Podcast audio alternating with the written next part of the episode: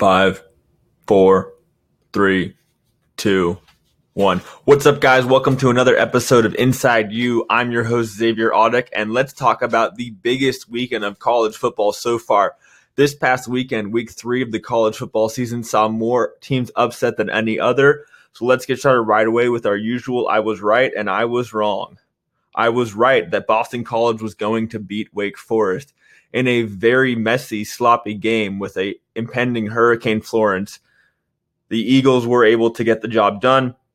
AJ Dillon continues to look impressive. Should be interesting to see what Boston College is able to do in the ACC this year with so many other teams looking unimpressive. I was wrong that Auburn was going to beat LSU.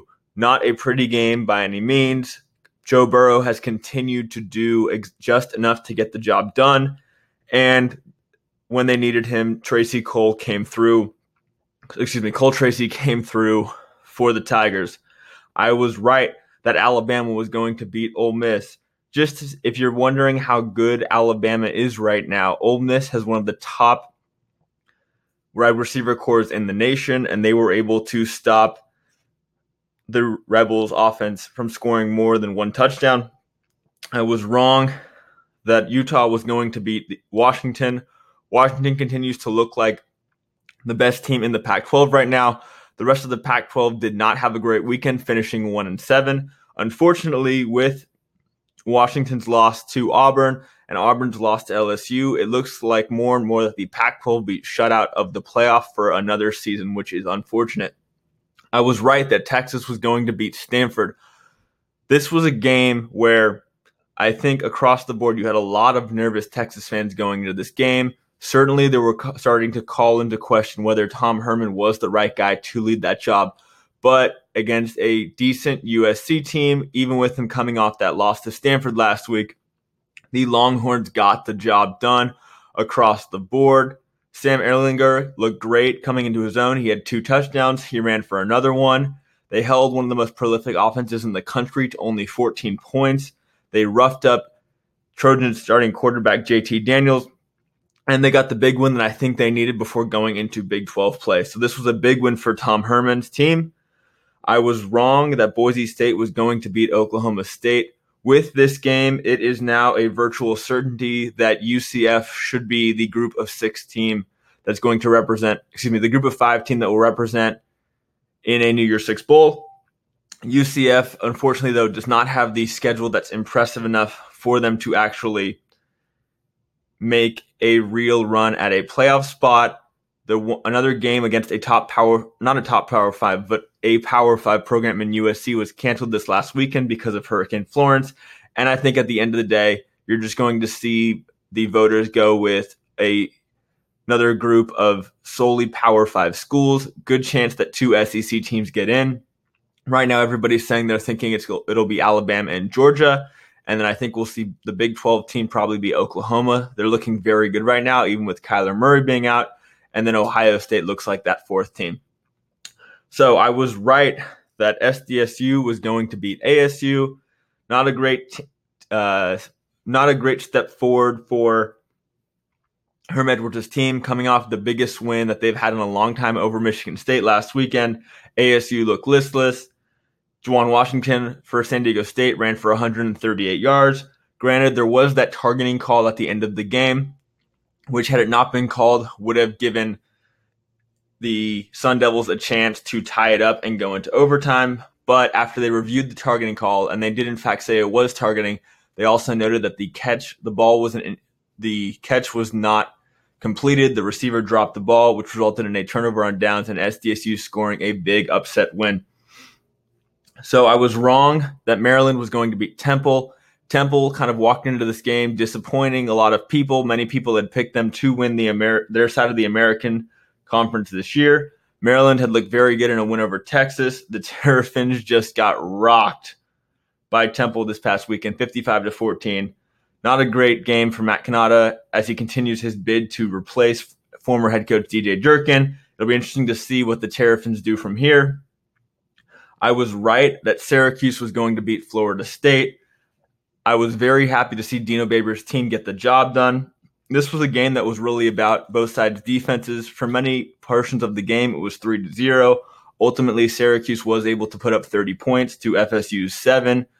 The Seminoles continue to struggle offensively and defensively don't look much better.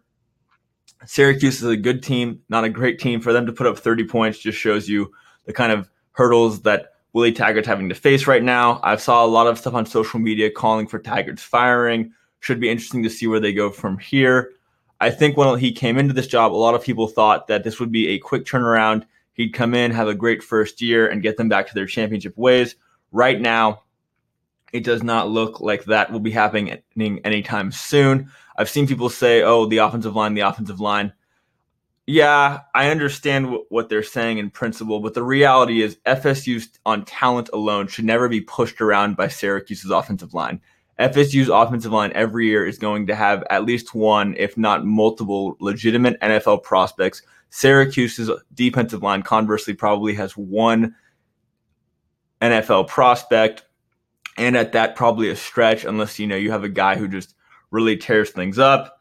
For them to get pushed around the way they've done consistently against Syracuse this last weekend, Samford the week before, and Virginia Tech does not bode well for this team.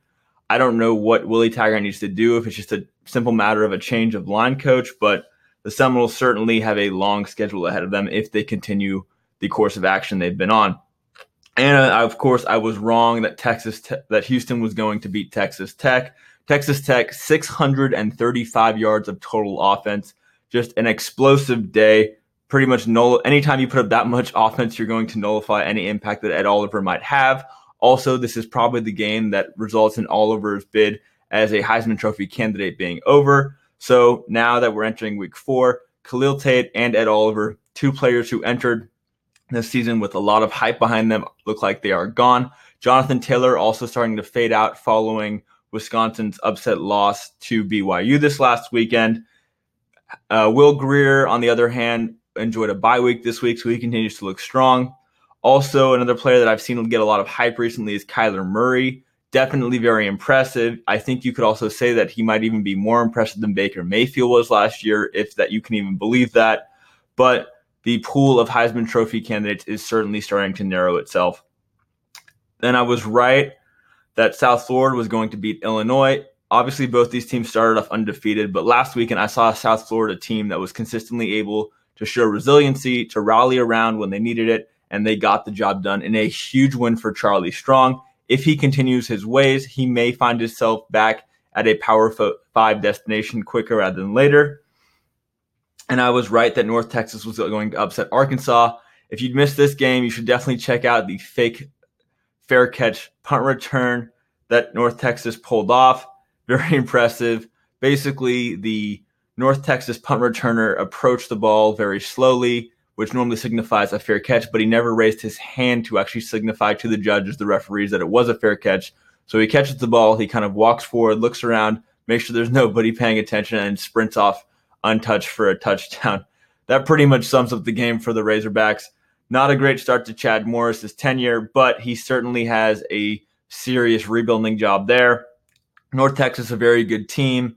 They've got a great quarterback in Mason Fine. They've already upset SMU this year, and they are going to be a problem for many people in the Conference USA. So that moves us on one thing I also want to mention about week three was it was certainly all about the kickers. Across the board, we saw games come down to kicking, whether it was LSU kicking the last second field goal to upset Auburn, whether it was BYU making a field goal that they needed, and then Wisconsin kicker missing the field goal that they needed to tie the game and going to overtime. You had Mizzou beat Purdue on a last second field goal. Purdue, remember, entered the season with a lot of hype. Purdue head coach Chad Brohm was look, being looked at as a legitimate Power Five head coaching prospect to move up the ladder. Purdue right now 0 3, not look great. You had Oregon State miss a couple of field goals that they needed to beat Nevada. And then the big story right now USC's starting kicker Chase McGrath suffered an ACL injury following a block punt in their game against the Longhorns. If I'm USC head coach Clay Helton, I'm very concerned right now. USC's only real piece of offense that was firing these last two weekends was its kicking. And now with starting kicker McGrath out, it certainly could get very nasty for the Trojans. They're going to have a game on Friday this week against a better than expected Washington State team. And it could get very, very rough for the Trojans going forward. And then obviously from the NFL, the real story that everyone was talking about this last weekend, especially that I w- since I was in Cleveland, Zane Gonzalez missing four field goals, costing the Browns another opportunity to finally win a game. So certainly across the board, a weekend for the kickers, showing how important it is and showing how many teams how much they suffer from not being able to have a Rodrigo Blankenship to rely on. So that moves us on. Uh, I want to talk now about the various conferences, give a little update of where we're at. So the conference that certainly had the worst weekend, even worse than the Pac-12, which is hard to say, was the Big Ten. You had many teams teams that were highly ranked entering the season, had looked promising so far, suffering losses. You had Wisconsin losing to BYU. You had Illinois suffering its loss to South Florida. Northwestern lost to Akron. Maryland lost to Temple. Nebraska lost to Nebraska lost. Purdue lost to Northwestern, and Rutgers lost to Kansas. Kansas now went, has won back-to-back games. Uh, obviously, Rutgers still suffering from the vestiges of the credit card fraud scandal that resulted in eight players being criminally charged, a couple of players leaving the programs, but just a really bad week for the Big Ten.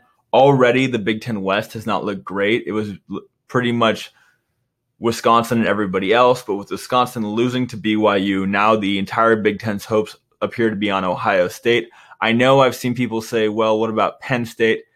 Yes, Penn State's offense has looked better in the last few weeks, but that defense still is a concern for me. And Ohio State has so many weapons. They're going to get Urban Meyer back, which I think is going to provide them a jolt of life that they need to stay focused. And I think you're just going to see the Buckeyes run away with it. Certainly an uphill road now for Wisconsin. They'd probably have to win out, go undefeated, win the Big Ten championship game by a substantial margin to legitimize their candidacy.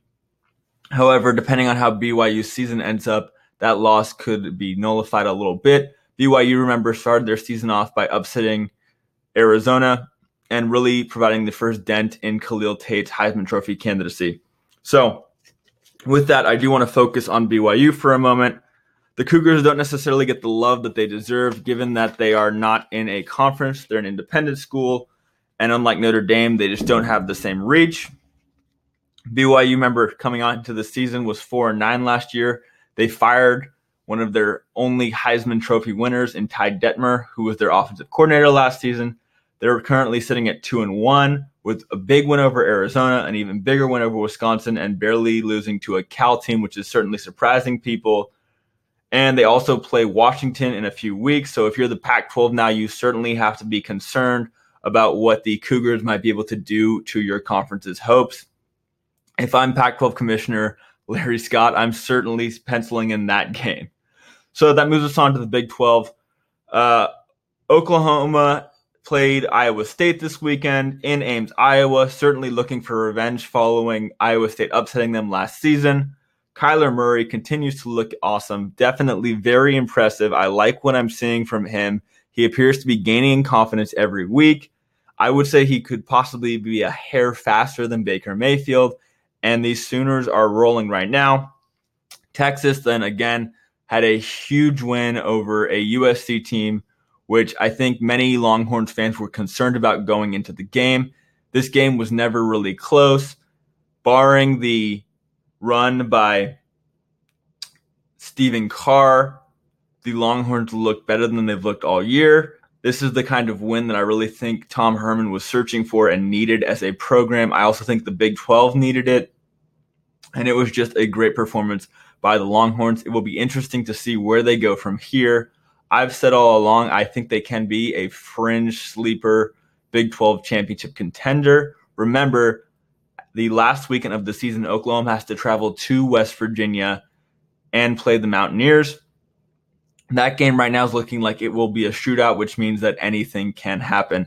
And then TCU suffering a heartbreaking loss to Ohio State this last weekend, up 21, excuse me, up 28 to 7 at one point have everything going for them, and then the Buckeyes kind of got it together. Dwayne Haskins certainly continuing to perform better and better each week. He's starting to receive some hype as a Heisman Trophy candidate. Ryan Day certainly wanted to return the team to head coach Urban Meyer undefeated. He's done his job with wins over Oregon State, Rutgers, and TCU. In many ways, this kind of just showed what we've come to expect from Gary Patterson's team. The Horned Frogs are a very good team. They can hang with the best of them, but when all is said and done, the great teams will ultimately end up beating them. But it, even with this loss, TCU did not disappoint. I don't think there's much more that they could have done. And I really think that this is very similar to last weekend's Clemson Texas A&M game, where even with the Horned Frogs having suffered a loss, they move forward and they should move up in the rankings. And then moving on to the SEC, again, Alabama over Ole Miss. Saban and co are rolling. Tua Tagovailoa continues to look better and better, and they appear to have finally put behind the Jalen Hurts controversy. One thing I want to mention here is that Hurts did play in Alabama's game against Ole Miss. That was his third game this weekend against A&M. If he plays, that would be his fourth game, which means that if he played in one more game this season, whether it's mop up duty or to relieve an injured Tagovailoa, it would cost him a year of eligibility. It'll be interesting to see how this storyline continues to play out. I don't know if Hurts or Saban is prepared for that to happen. If Alabama is continuing to blow out teams, he will certainly see mop up duty. So we should be fun to watch. And then LSU upsetting Auburn. Ed Orgeron is a coach who I know somewhat well, given that he was our interim coach at USC when I attended. He was unable to get that head coaching job, and he entered this year with a lot of uh, question marks, given how unacceptable last season's went for the Tigers, even with them finishing nine and four. Many people were unhappy as they continued to be unable to beat Alabama and challenge for that SEC West. However, so far, the Tigers have had a huge win over Miami. Then they had this big win over Auburn. I still don't think that they're able to get the job done against Alabama, but certainly Orgeron's team is looking good. One thing I want to say about Orgeron is he's a very emotional coach, and that's why he's great to have in a game where nobody thinks your team has a shot. He's the guy that can get his players to play above their talent level. But at the same time, also that emotional style, I think, does end up costing his team a close game or a game where many people expect them to win because not every game can be the game. You have to find new ways to motivate your team each week, new ways to get them fired up, whether it's inside, outside, whatever it may be. It's just very difficult to have the win one for the Gipper speech happen every week. So I'm also kind of waiting for the other shoe to drop. And when the Tigers suffer that unexpected loss, similar to last season when they lost to Troy team, even with it being a very good Troy team that beat Nebraska this last weekend at home on homecoming weekend. So until I see more from this Tigers team, I'm not ready to jump on the bandwagon yet. But I do like what I've seen out of Joe Burrow. Remember, Burrow was the backup at Ohio State. He lost the starting quarterback competition to Dwayne Haskins. Then he transferred to LSU. He has not been great, but he's gotten the job done. And at the end of the day, you can't complain about a winner. So, congratulations to Coach O. Great to see him continuing to move forward, but I'm not ready to believe in the Tigers just yet. And then, like I mentioned earlier, the Pac 12 coming off last season, especially bowl season with that 1 and 8 record, literally had a lot of concerns entering this season. This last weekend did nothing to make people feel better. They finished 1 and 7.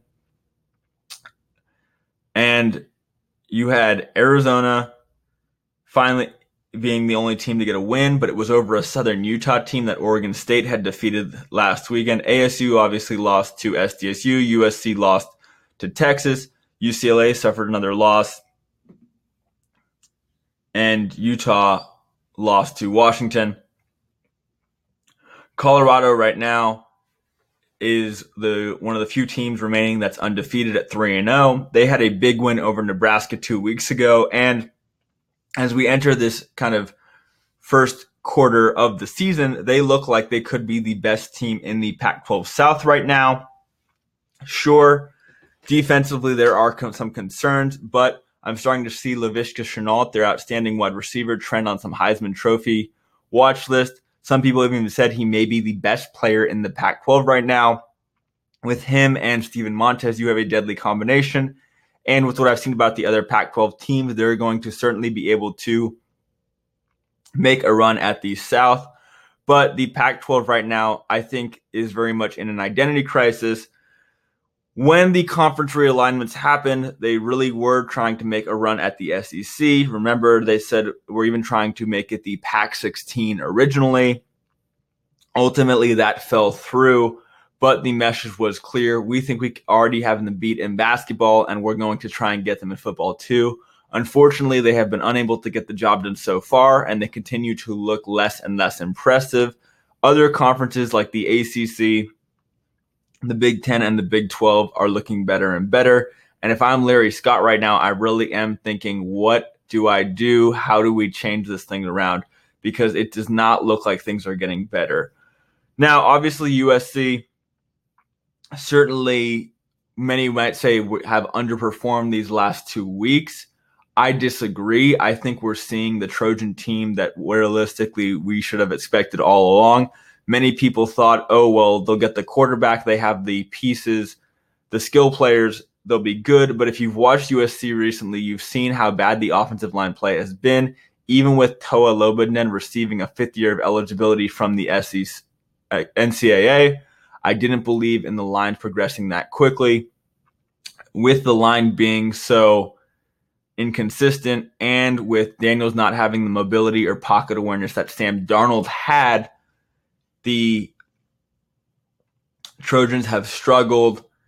You know, if you watch JT Daniels' high school film, he wasn't put in these competition, excuse me, in these situations, so he's not as familiar with them. A lot of times he was taking snaps from the shotgun.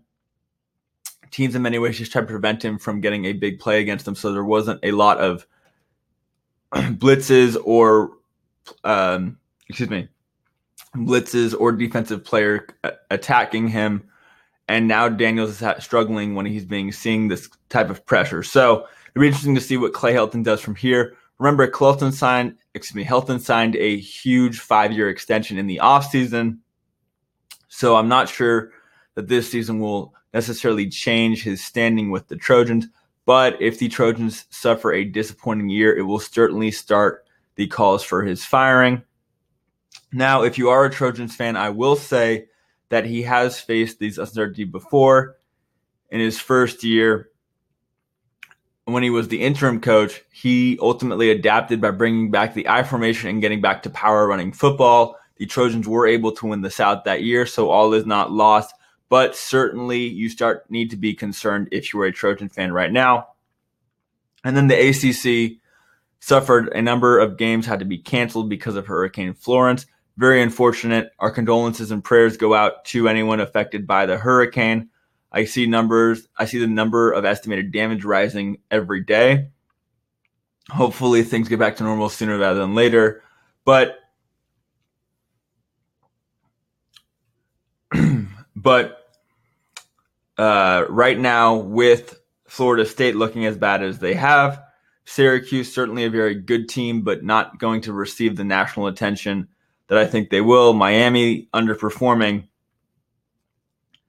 Um, it's certainly a Clemson and then everybody else league. And it'll be interesting to see what happens from there.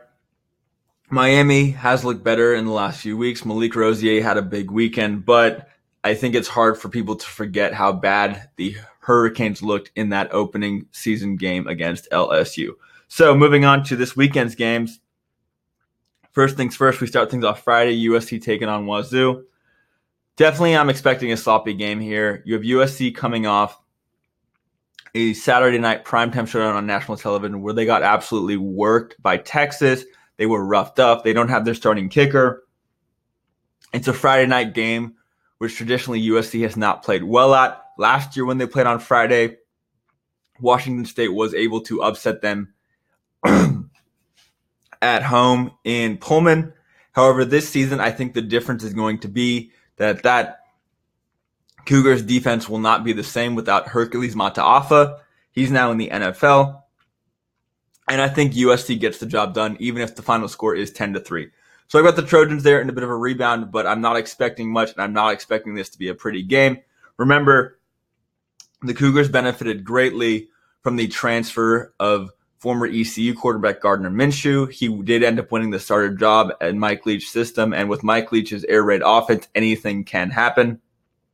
Also, we want to take a moment to pause when talking about Washington State and give our condolences and prayers to the family of Tyler Hilinski. Hilinski, many expected him to be the Cougar starting quarterback this season. However, he ended up taking his life in the offseason. Very sad story. There's been a lot of articles on ESPN about what the Hilinskis are going through. They've started a foundation, the Hilinski Hope Foundation. In the Cougars opening season, game this year, they raised the foundation's flag at the Cougars Stadium. It will be flying there all season. But very sad anytime we see someone so young lose their life. And certainly, this has been a huge challenge to the Cougars team and the players. Uh, there's not much more you can say and not much spin you can put on something like this. It's just unfortunate and something that we have to deal with. So, again, I've got the Trojans winning that game, but I'm not expecting it to be pretty. I think we're going to see two teams enter that are relatively banged up, and that's going to result in a low scoring, sloppy affair. So then Saturday, first things first, we've got Michigan and Nebraska. Nebraska right now 0 2. They had an opportunity to end up either 0 3 or 1 and 2, but unfortunately, again, that first season weekend game against Akron was canceled. Right now, Scott Frost team suffering also from the loss of starting quarterback Adrian Martinez. This last weekend, Andrew Bunch filled in for him. Bunch is not a scholarship quarterback, he was a walk on, and he didn't look great against a decent Troy team. And ultimately, they lost. Michigan, however, has looked better as of late. Shea Patterson appears to be returning to form. I'm not ready necessarily to buy him yet, but I think the Wolverines, between their defense and Patterson looking at least better than he did in that opener against Notre Dame, get the job done there. Then we've got Minnesota taking on Maryland. Minnesota so far looking great under PJ Fleck, even with Zach Annexstad, a walk-on quarterback starting for them. They've gotten the job done so far. They're undefeated against a Maryland team coming off a blowout loss to Temple. I'm taking PJ Fleck, PJ Fleck's team in this one. I think that we're going to see the Gophers become a legitimate force very soon. I believe in Fleck. You have to remember what he did at Western Michigan, going undefeated there. And I think we're going to see him start to row the boat into the upper echelon of the Big Ten this season. So I've got the Gophers taking that one. Then in a very important matchup, possibly the most pivotal matchup this weekend, we have Texas A&M taking on Alabama. That game is at Kyle Field. I'm taking Alabama just because I think at this very moment they're just a notch above Texas A&M. But I've been very impressed with what Jimbo Fisher has done so far. If you want to know how good of a coach Jimbo Fisher is, look at what he's been able to do at Texas A&M in just a few games there, and look at how bad Florida State's looked. I think that's very much validated some of the claims by people in the offseason that Fisher essentially left most of the work to his assistants it appears that they are wrong and that Fisher is more hands on than most expected. Kellen Mond has looked great. And I think that with the pieces and and Trayveon Williams has looked great as well. But with Alabama having the weapons and pieces they've done and that defense looking way better than people expected, even with all the injuries and losses they suffered, the tide roll again. However, this will be interesting to watch. Remember, Jimbo Fisher was on Nick Saban's staff previously. He served as offensive coordinator at LSU. So there's certainly implications here, but also remember that Nick Saban's former assistants don't exactly have a great record against him. So I'm taking the tide, but this could end up being a very close game. Look, remember how bad Clemson looked at Kyle Field a few weeks ago. However, Tua Tagovailoa is just a little bit better than both Trevor Lawrence and Kelly Bryant, and I think the tide roll. So that takes us to Florida State taking on Northern Illinois. Northern Illinois, while they have a winning record right now, their two wins haven't come against great competition. I think we see FSU get the job done. But if they don't get the job, then then Willie Taggart seriously needs to start re- dusting off his resume. Uh, FSU has to finish this season by beating the teams they need to beat left, or there will be a problem. Keep in mind, last season they lost Deondre Francois in the first game against Alabama and were still able to finish bowl eligible. A loss here would certainly put that streak of 35 consecutive bowl appearances in jeopardy and they still have to go through ACC play and face a number of top teams. So I'm taking the Seminoles, but again, this game could be nastier than expected. Northern Illinois has the 2017 MAC Defensive Player of the Year in Sutton Smith on their roster. Who knows how he factors into this game? Then we've got Baylor taking on Kansas State. Initially, when we entered this season, many people, excuse me, Baylor taking on Kansas Initially, when the season was entered, people thought the Dave Beaty job was in jeopardy, and it certainly did look like that after they suffered an opening season loss to Nicholls State. But with the emergence and appearance of Pooka Williams, the Jayhawks have looked better and better, winning their last two games, a road game, and then winning this last weekend, blowing out Rutgers. This is a Rutgers team that entered the season with a lot of hype, but has not performed so far for a number of reasons. However, in Baylor Bears, they're going to take on a team that I expect to be just slightly better than them. I think Charlie Brewer will have a big game, and I think the Bears get the job done. And then we've got TCU taking on Texas. Very interesting game here in that Texas has underperformed what people expected from them, whereas TCU in many ways has overperformed what people expect. TCU is coming off that game against Ohio State where almost everything went their way and they couldn't shut the door on them. Texas, on the other hand, coming off a big win over USC. Sam Ehlinger's looked great. However, the difference that in this game will be the fact that Shawn Robinson won't have to deal with arguably the best pass rusher in college football and Nick Bosa going after him. And I think at the end of the day, TCU gets the job done here. However, I think for the Big 12 and just for college football across the board, it'd be better to see the Longhorns win. But hard to not pick Gary Patterson's team. You know they're going to come in motivated. You know they're going to come in prepared. And I think that their consistency is what gives them the edge over the Longhorns, who have certainly waffled, but should be a fun game for everyone in the state of Texas. Then we've got a very interesting matchup between Kentucky and Mississippi State. Kentucky finally was able to end their streak of 31 consecutive losses to Florida. They're undefeated. They're taking on a very good Mississippi State team, which some people have picked to win the SEC West. However, when I look at this game, I think the difference is going to be Kentucky's running game. Benny Snell has looked awesome, and unfortunately, the Bulldogs offense has been questionable, even with Nick Fitzgerald returning, who many people thought could be a Heisman Trophy candidate this year. I've got to Kentucky winning this game just because I think that at the end of the day, they're going to do just enough to get the job done. This is going to be a home game for them. They should have a better crowd than normal with that win over Florida.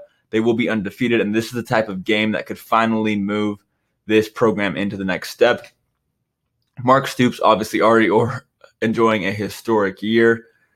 But I think they win this weekend, and I think you're going to see Mississippi State suffer a rough road loss.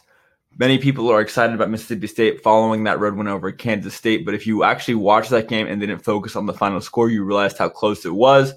And I think in a close game, you have to favor Kentucky's running ability. And then we've got a matchup of first year head coaches between Florida and Tennessee. Florida definitely searching for answers after that loss to Kentucky that I mentioned. Dan Mullen's team was able to rebound this past weekend. Jeremy Pruitt's team, on the other hand, has certainly continued to struggle. Both coaches are definitely in line for a longer rebuild than many would have expected. I'm picking Florida because I believe in their offense more than I believe in Jarrett Guarantano. And Tennessee's defense hasn't exactly been great recently. Whereas Florida's defense, whether it was under Will Muschamp or under Jim McElwain or currently under Dan Mullen, has been able to get the job done. I think Feleipe Franks will continue to improve a little bit in his role as emeritus starting quarterback for the Gators. Then a huge, huge, huge Pac 12 matchup between Stanford and Oregon.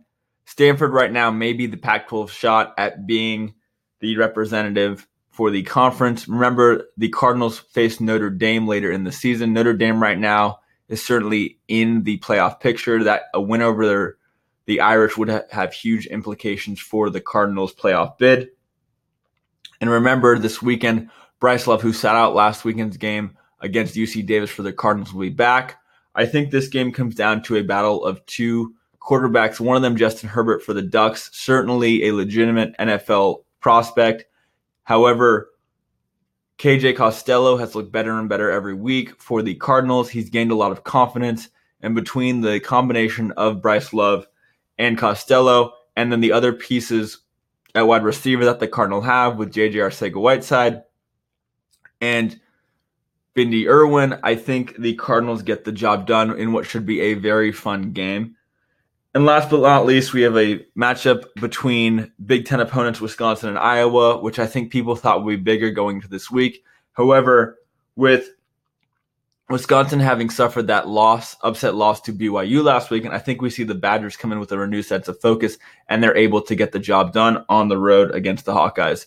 So that's it for me today. I will be back tomorrow for Group of Five Wednesday. Another bunch of topics to discuss, a number of top fun games as we enter the heart of college football season as teams enter conference play. So thank you very much for listening. I look forward to seeing you guys tomorrow and have a great day. Bye.